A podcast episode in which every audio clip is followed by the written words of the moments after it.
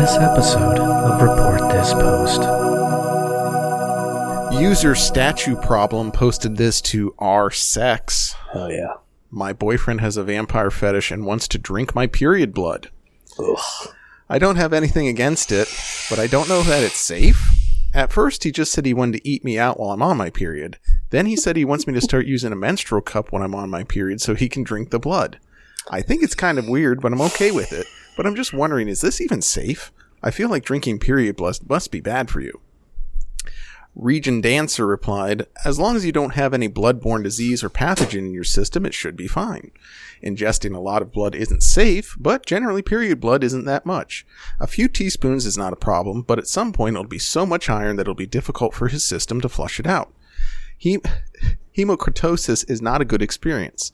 I assume he's done his research as well, though it might be good to talk about that. Other than that, it's one of the safest ways to indulge in this kink, and not as odd as people here seem to think. I know someone whose partner poured it over his ice cream as a sundae. Good to see you're not freaking out over this.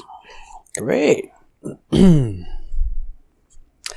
My main issue is with uh, the OP, their very first sentence. I don't have anything against it. well, uh, maybe you should. Why don't you? That's Yeah, really the issue. Is why don't you have? Wh- why are you thinking this is okay? Mm. That your boyfriend wants to drink your your pussy juice.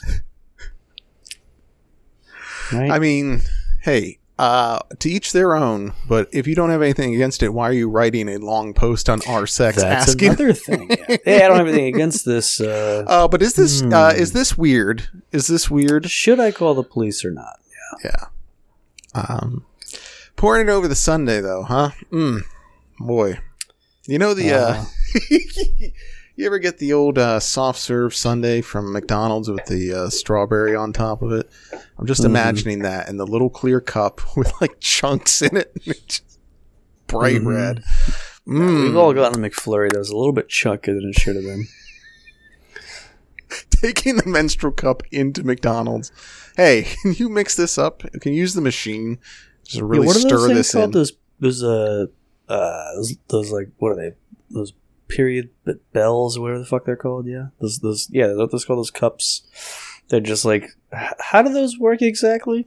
so they go up inside, and they like form a seal. Oh, Mm. by the what is the part of the lady there? The uh, uterine opening Oh, the cunt. Yeah.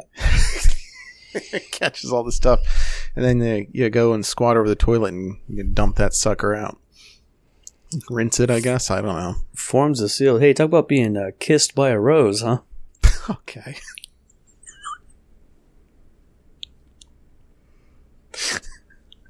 Stay tuned for our Batman Forever retrospective.